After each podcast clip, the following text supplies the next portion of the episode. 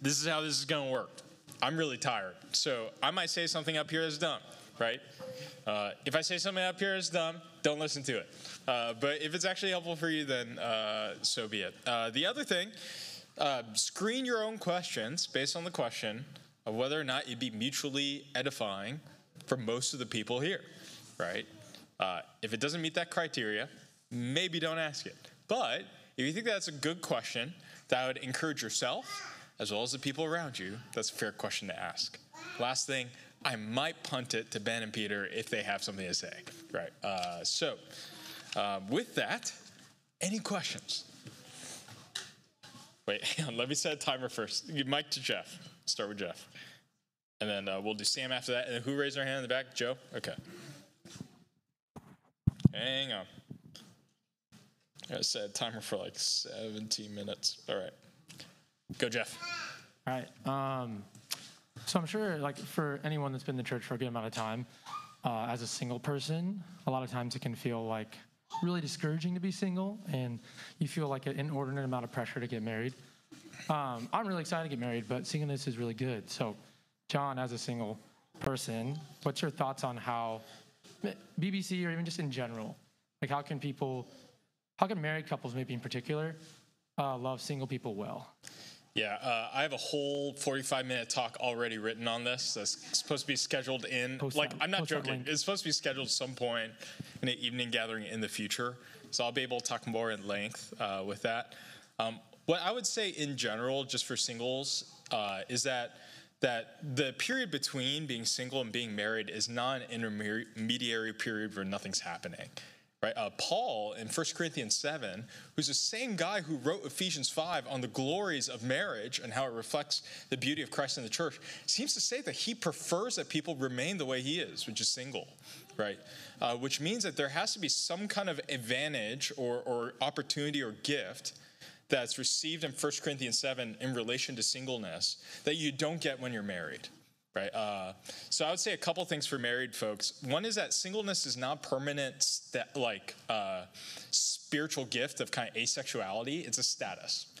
Right? Uh, Paul says to each ha- has their gift. Some are married, some are single, some are so on. His point isn't you have a supernatural gift ordained by God, right? Like if you're married, you're not going to be married forever, right? It's a temporary gift. His point is that whatever season of life you're in, whether you're single or, or dating or, or married or widowed, that, that that's a gift from the Lord for you in that unique season, right? And think about the advantages and disadvantages that come from that and make the most of that, right? Um, so, uh, I think what would be wrong is if we think of singles exclusively in relation to whatever relationship that they're going to go into, or if they desire that, right? I would think first primarily about helping that person grow in the, the Lord themselves.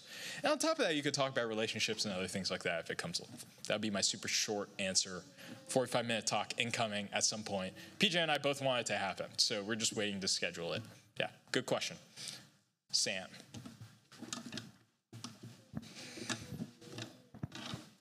Yeah. Um, for for most of us who who work like a traditional job, like we're used to having like a 40-hour work week, and there's like a clear demarcation of when work and life are separate. As like a full-time pastor, is that does that exist at all, or is it just like completely non-existent? That's a good question. Uh, yes and no. Um, different pastors will schedule their work week a little differently, right? Um, I'm the type of guy that tends to go into the office at 11:30 and leave at 5:30. Um, personally, give or take like half an hour. Um, other pastors aren't like that. Like Greg. Never mind. I'm not gonna say names because it might end up online. Some people just go to Starbucks and they'll just post up and do their work there, and then they'll leave whenever they feel like their work is done. Right? It's a salaried position in that sense. So I would think of pastoral ministry like a spiritual, on-call, salaried job. Right. So I want to make sure that I'm using my hours to honor the Lord. I'm accountable to Him for that.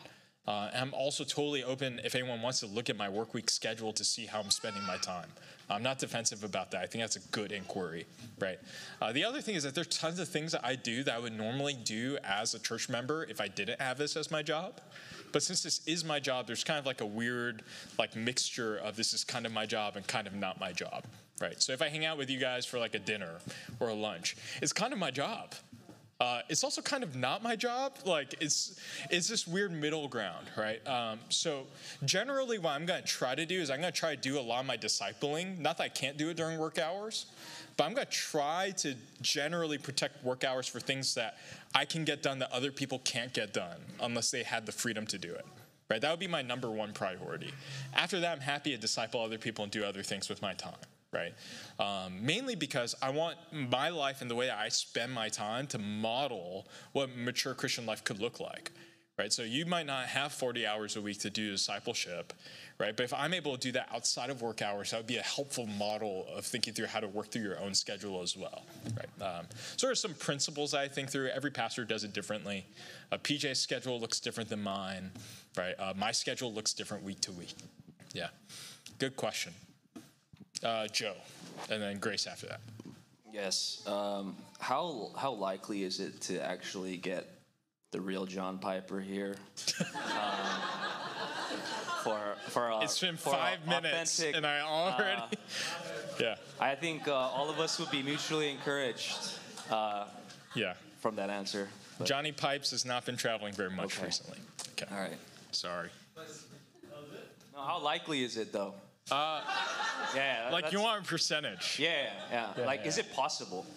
Like with the Lord, anything's possible. Uh, I mean. No, no, no. Thanks, Joe. All right. Grace. This, I don't know if I'm correct in this. You've been for past, pastor for over a year now, right? Um, what are some commendations from the church that you've seen growth in during that year? And what are some um, exhortations, like directions you'd like to see the church go in, whether personally for you as a single pastor or as a group elders? Yeah, I I think the last year as a pastor has been more encouraging regarding to you guys and more sobering for me in terms of inadequacy. Uh, so I don't have a ton of criticism. Mainly, like I think everyone would agree that the last two or three years has just been really hard for everyone. So seeing people endure well has been super encouraging. Yeah. Uh, in terms of stuff to grow in, I, I really don't have a ton of critiques. I mean, Peter, you want to be the bringer of bad news? How do you think our church can grow? Yeah. Uh, I, I, w- I would say the reason why I don't have a ton of critiques would be for two reasons. One is that like you live life with people, like you you have to do the job of distinguishing whether or not an area of growth is a preference or like a spiritual concern, right? That that's a huge thing when you're living with anybody. Um, and the other thing is that uh, time and the Spirit and God's Word just has a funny way of helping people grow. So I don't know if like any particular like if there was a clear sin issue or something I saw happening right now, like I would absolutely say it, but I don't see it. I think our church is actually doing really well. I feel really spoiled when I go to places like Risen this morning other churches and and talk about how our church is doing. Not because their church is necessarily worse, but just because I, I begin to see whenever I step out of our church just how uniquely blessed we've been uh, in the in the last season. I guess if there were one thing to like mention offhandedly would be that our church is really weird and we do things in a really unique way and there's tons of blessings and I don't want to reduce that for a second. I want us to be as weird as we are and unabashedly weird. That's fine, right? Um, at the same time, we should look at other churches that do things differently and be just as gracious with that right? Uh, we don't want to just excuse kind of our eccentricities and then be critical about others, right? Or assume a position of superiority, right? Uh, the Lord loves those churches. The Lord's doing tons uh, and tons of good there. And uh, I don't think that just because we choose to do it one way, even if we're doing it for good reasons, that that automatically makes whatever we're doing better. Any other questions? Joe, back again. sorry. Another, uh, um, No, Paul Washer probably won't come here. Mark Dever preached here a couple months ago. That's probably more likely. okay, okay, okay. Okay. Chandler probably won't come here. how, how would you give like a theology of of, uh, of doing hobbies and uh, how, how do you worship the Lord in your hobbies? Yes. Yeah. Yeah, I mean, in the same way that you delight in anything, right? Um, you you want to delight in God through those things, right? Uh, so you want to delight in the Lord and worship God in the delight in those things. Sure. So uh, practically, like, how would you play that out? So like with your keyboards, right? Yeah, Like, so how how does that how does that play out practically? Yeah. Yeah, I mean, I think there are all sorts of ways that I could worship God through my keyboard hobby. Uh, I, as ridiculous as that sounds, right? Um, like even when you take like, let's say we take really weird hobbies like coin collecting, right? There's something that you learn about history that you could delight in. There's things about God's creation and humanity and society that you could rejoice in. Really, the challenge with any hobby that we have is doing the hard work of worshiping in everything that we do right? Because if really all of life is supposed to be worship, the effort that we need to expend in our hobbies is making sure that we're glorifying God and seeing His goodness in those things, right? And attaching the genuine delight that we have from those hobbies, right? And then giving thanks and glorifying God because of those things, right? So I don't want anyone to feel bad because they enjoy hiking, right? I want them to look at God's creation and delight in that, right? And thank God for that. And the same for mechanical switches. Sure. And how about if you struggle to see the the the goodness in it? Yeah, I, I think it's very easy for good things to become God things for all sorts of categories, right? Whatever that is, if it becomes obsessive, idolatrous, right, um, uh, occupying more time than it needs to, pulls away from other priorities, right? Um, really, the issue with any kind of form of idolatry isn't necessarily good things in those things, right? Most sins that we commit have some glimmer of good in them. That's why we're drawn to it, right? The issue is the disordered heart. Sometimes the things that we're engaging in are just straight up sinful, and we need to not do those things, right? Oftentimes, the other stuff are good things that we've misprioritized. Right? And we prioritize certain things over other things. For that, I don't want to get rid of it altogether, even though that might be good for your soul for a season. It's better to submit those things or subvert them, right, to the glory of God. Yeah. Hello? Okay. Yeah. Yeah. So, yeah. Sorry. Um, so basically, what you're saying is uh, practically it, it's to acknowledge the Lord as you're doing these hobbies is, is how you would glorify God through it. Yeah, give thanks to God in those hobbies. Okay. Yeah. Cool. Yeah, Dinah. And who's after Dinah? Okay, Jabez. If you ask the question in an email, you could also raise your hand to ask it. And thank you for emailing ahead of time. Yeah. So you guys are kind of aware of like our, one of our hardest trials was like a wedding that we didn't attend. Um, the hardest feelings that I've dealt with with that was feeling self-righteous, and the hardest question that I had to ask was, do I have the ability or the right to de- determine if someone is Christian or not, even if they say they're Christian? Um, I know I can't determine what's in their heart, and I can't obviously can't determine if someone has salvation or not. But that's what essentially what I was feeling. Um, and a sub like so the question is, can we determine if someone's Christian or not? With you know what I mean, right?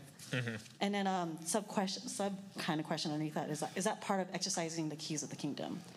PJ already answered, but I want I think it would be really helpful for the members to also hear an answer from you as well. Yeah, I'm I'm sure PJ's answer is going to be better than mine. So uh, can I, I? I would. I wish I could punt it, uh, but here, here's, what I'll say in brief. Right, uh, the question in terms of discerning whether or not someone is a Christian is a question of function. Right. Um, so I don't believe that I have the right to declare someone to be a Christian any more than someone else has the right to declare themselves to be a Christian, right? Um, the analogy that I give would be uh, the Mexico border. So let's say I go to Tijuana, I check out Radius, I come back, right? Get to the border patrol, and I'm missing my passport. Right. If I'm missing my passport, it doesn't matter who I am as a being, right? I could tell them, hey, I'm a US citizen. In 2006, I was 12. I signed up to get drafted, right? Like, you gotta let me in. No matter how true that statement may be, I can't verify that by myself, right? I need a, an embassy or someone else that has the authority to declare myself to be a US citizen right? So I either have to go back to the, U.S. Embassy in Mexico or the Border Patrol needs to contact someone in authority in order to publicly recognize me as a U.S. citizen to let me in, right? When we're interacting with people that are claiming or not claiming to be a Christian, uh, we shouldn't really have the need to declare someone to be a Christian or not. That pressure is really not on us. That's the job of the church, right? The local church in exercising the keys of the kingdom, right? What we're doing is we're recognizing that authority, right? Um, for one thing, and saying, hey, if you're not part of a church, I cannot positively or negatively affirm your faith, right? I just don't have the jurisdiction to do that. Right. A second thing is that if there is unrepentant sin in someone's life and they're claiming to be a Christian, right? Um, Paul himself says in 1 Corinthians 5:11 not to associate with anyone who claims to be a brother or sister and is sexually immoral or greedy, an, idol- uh, an idolater, verbally abusive, a drunkard, or swindler. Not have you eat with such a person. Right? So there, he's not talking about whether or not they are a brother or sister, but whether or not they're claiming to be a brother or sister. Right? That there is a degree to which a Christian can look at someone's life and say, okay, if you're claiming to be a Christian and you're unrepentantly living with your girlfriend, right, and engaging in sexual sin there, those two things don't mix right? Or if you're claiming to be a Christian and you're openly embezzling money for your company, those two things don't mix, right? And, and it's fine to address that and, and make an action or change your behavior in light of that. That'd be, that'd be kind of my short answer. Yeah. Hope that helps. All right. Who is after Dinah? Jabez? John, um, thank you for doing this. Uh, I know you've been thinking about um, the immigrant church and like first gen and second gen issues, and so I was wondering if you could give like a really quick cliff notes on some of the thoughts that you've been having as you're thinking about that topic. Yeah, everything I think has been written and published on Nine Marks. So you can go read it there. Got it. Thank you. uh, in short, uh, what I would say is number one, uh, I love the immigrant church, and so should you. Um, any kind of quibbles that you might have with their formulation or their structure didn't come because they wanted to become a mega church. It came because they love their families, right? So it's important to recognize that and recognize the sacrifice that so many of them took.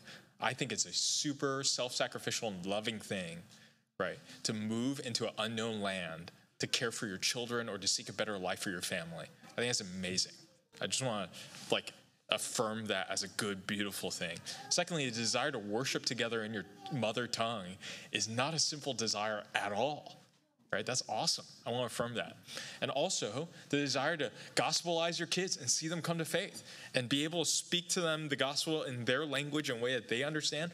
Also, beautiful and sacrificial thing. What a humble thing to say, hey, I'm not the one best suited to communicate with my son or my daughter in a way that they would fully understand.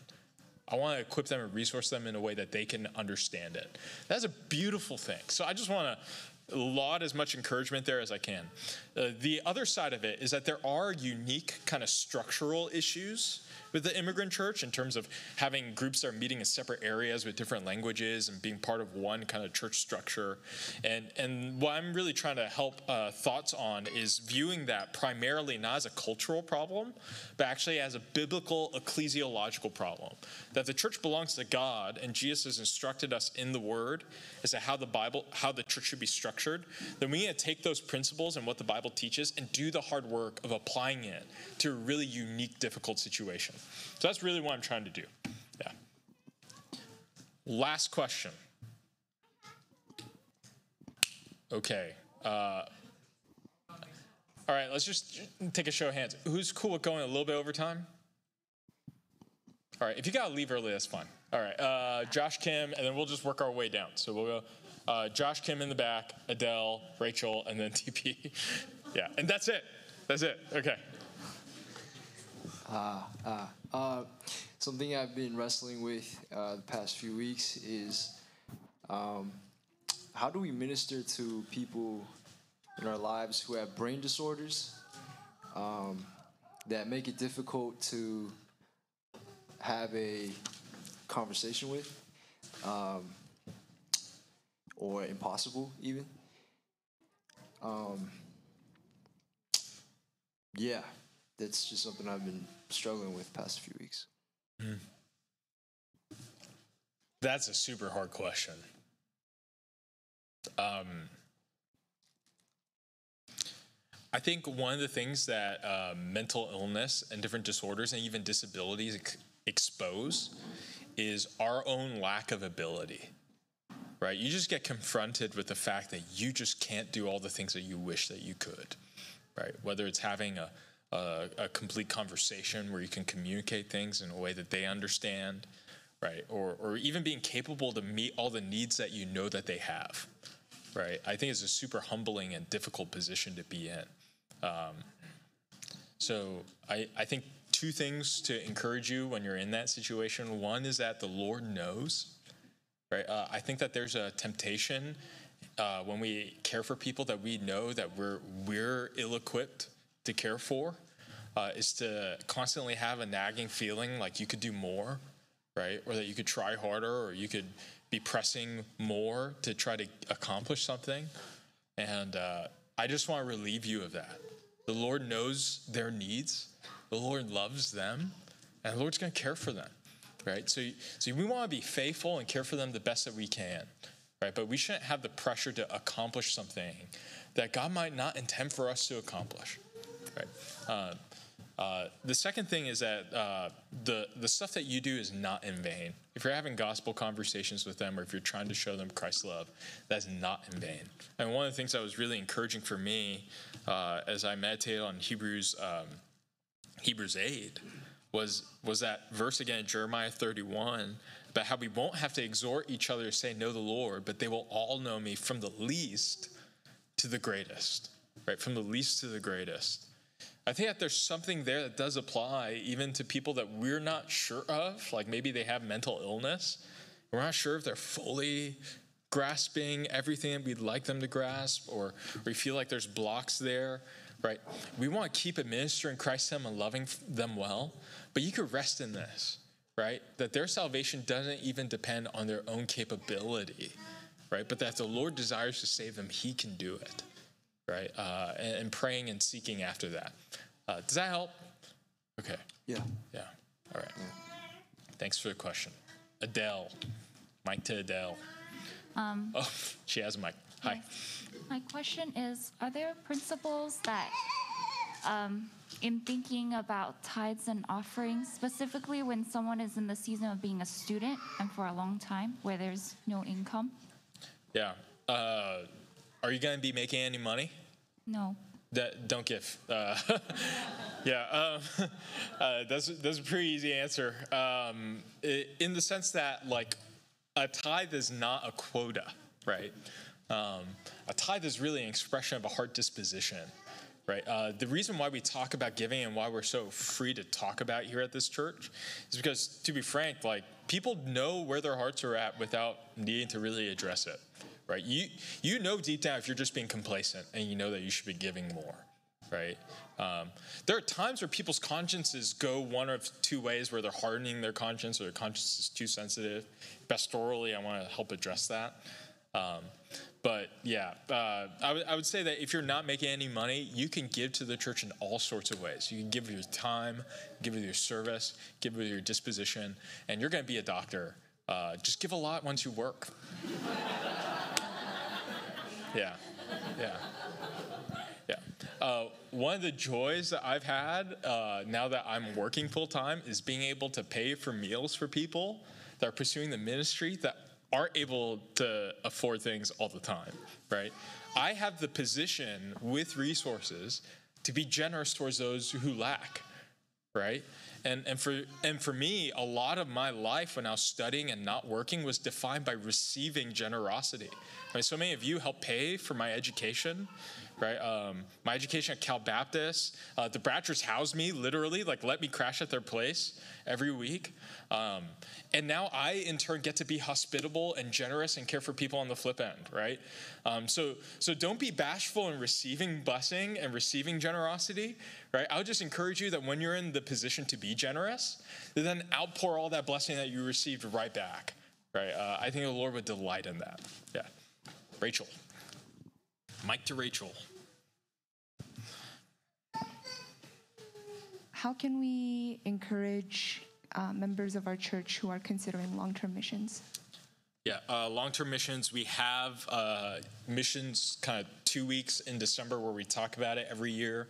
Uh, if you notice in the back of our membership directory, we have a list of members that are considering long term missions. We want that list to be regularly updated and growing. We would love for people to be considering long term missions. Um, we could probably be doing a better job of creating some kind of pipeline or runway for people who are ready to go. It's probably something that we need to work on as a church. uh, that could be one area that you could be praying that we grow in that. Yeah. Good question. DP. So 1 Timothy 5:1a says, "Do not rebuke an older man, but encourage him as you would a father." Um, I was wondering if you could very quickly try and exegete this text, because just thinking about family relations, particularly in like my own family conflicts, I think this is kind of a verse that's in the air throughout those. Um, it seems like on the most extreme ends, like perhaps Eastern culture, there's like this stone wall between younger people and their elders where they're just untouchable and you can't say anything, which is feels I think is wrong. I would sense. On the other side, like the extreme of maybe Western culture would be like a flattening of all elder versus younger dynamics, which I also feel like is wrong. So I don't know what the balance is, and I, yeah. So maybe if you could talk about that. Um, specifically in this text, I guess it says rebuke versus exhortation. I think, Yeah. or encouraging. So, yeah. How old are you? twenty-five. I'm 26. Don't you dare rebuke me. Uh, yeah, uh, I, I don't think that's what the verse is saying there. Um, I, I think you're also right in identifying kind of the two pitfalls that you can fall into. Um, I, I think Eastern culture at times can get kind of overly, kind of almost like creating different castes in relation to age. Um, and different cultures do it in greater and lesser degrees. I also think that Western society almost like dis- looks at elderly with disdain, if I'm being honest, uh, and tends to do a poor job of honoring those that are older. Um, so, so we want to avoid both those pitfalls. The reason why uh, uh, Paul exhorts Timothy to exhort him as a father here, and then younger men as brothers, older women as mothers, and the younger women as sisters with all purity, right, is really kind of he's appealing to Timothy's intuition of family right? Um, as in, the reason why he's using the analogy of family there is because, to a degree, it should be something that we intuitively understand, right? There are certain kind of cultural dynamics, right, to which the way that we interact with even our own family members or other people are we're really close to in the various kind of age kind of strata that we're supposed to treat them and love them in light of that, right? Um, so I remember coming to this church, and a lot of the elderly, older members of this church treated me like I was their homie, right? Like they just shared stuff about their life, treat me like equals, right? Like if you come to a Wednesday morning Bible study, you hang out with them, you're just, it's impossible to be intimidated around them. They're just so caring,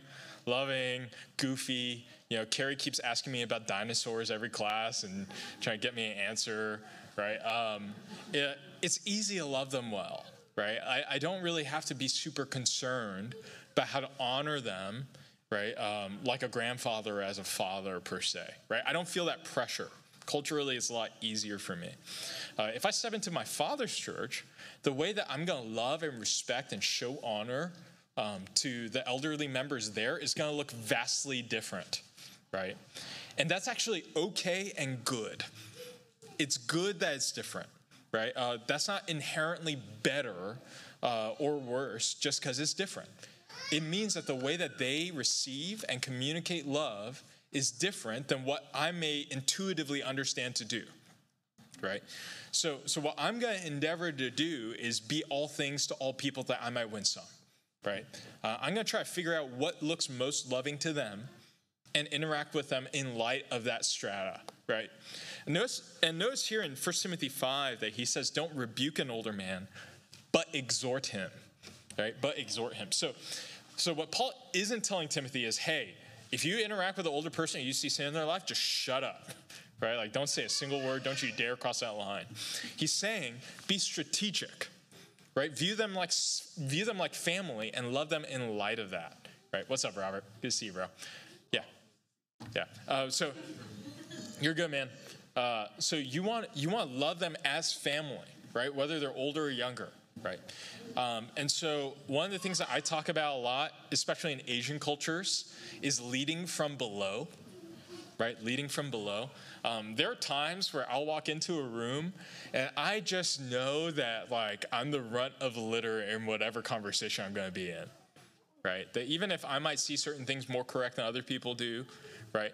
That they're going to look at me And the first thing that's going to come out of their mouth is like, "Now, how old are you again?" You know, like, "Oh my gosh, I cannot believe." You know, uh, I've had that conversation a gajillion times, right?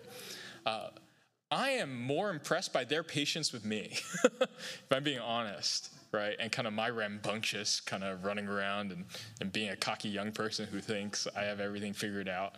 Um, if I want to exhort those people, it's going to look like gentle suggestions, right? And almost trying to inset their mind with different thoughts and ideas.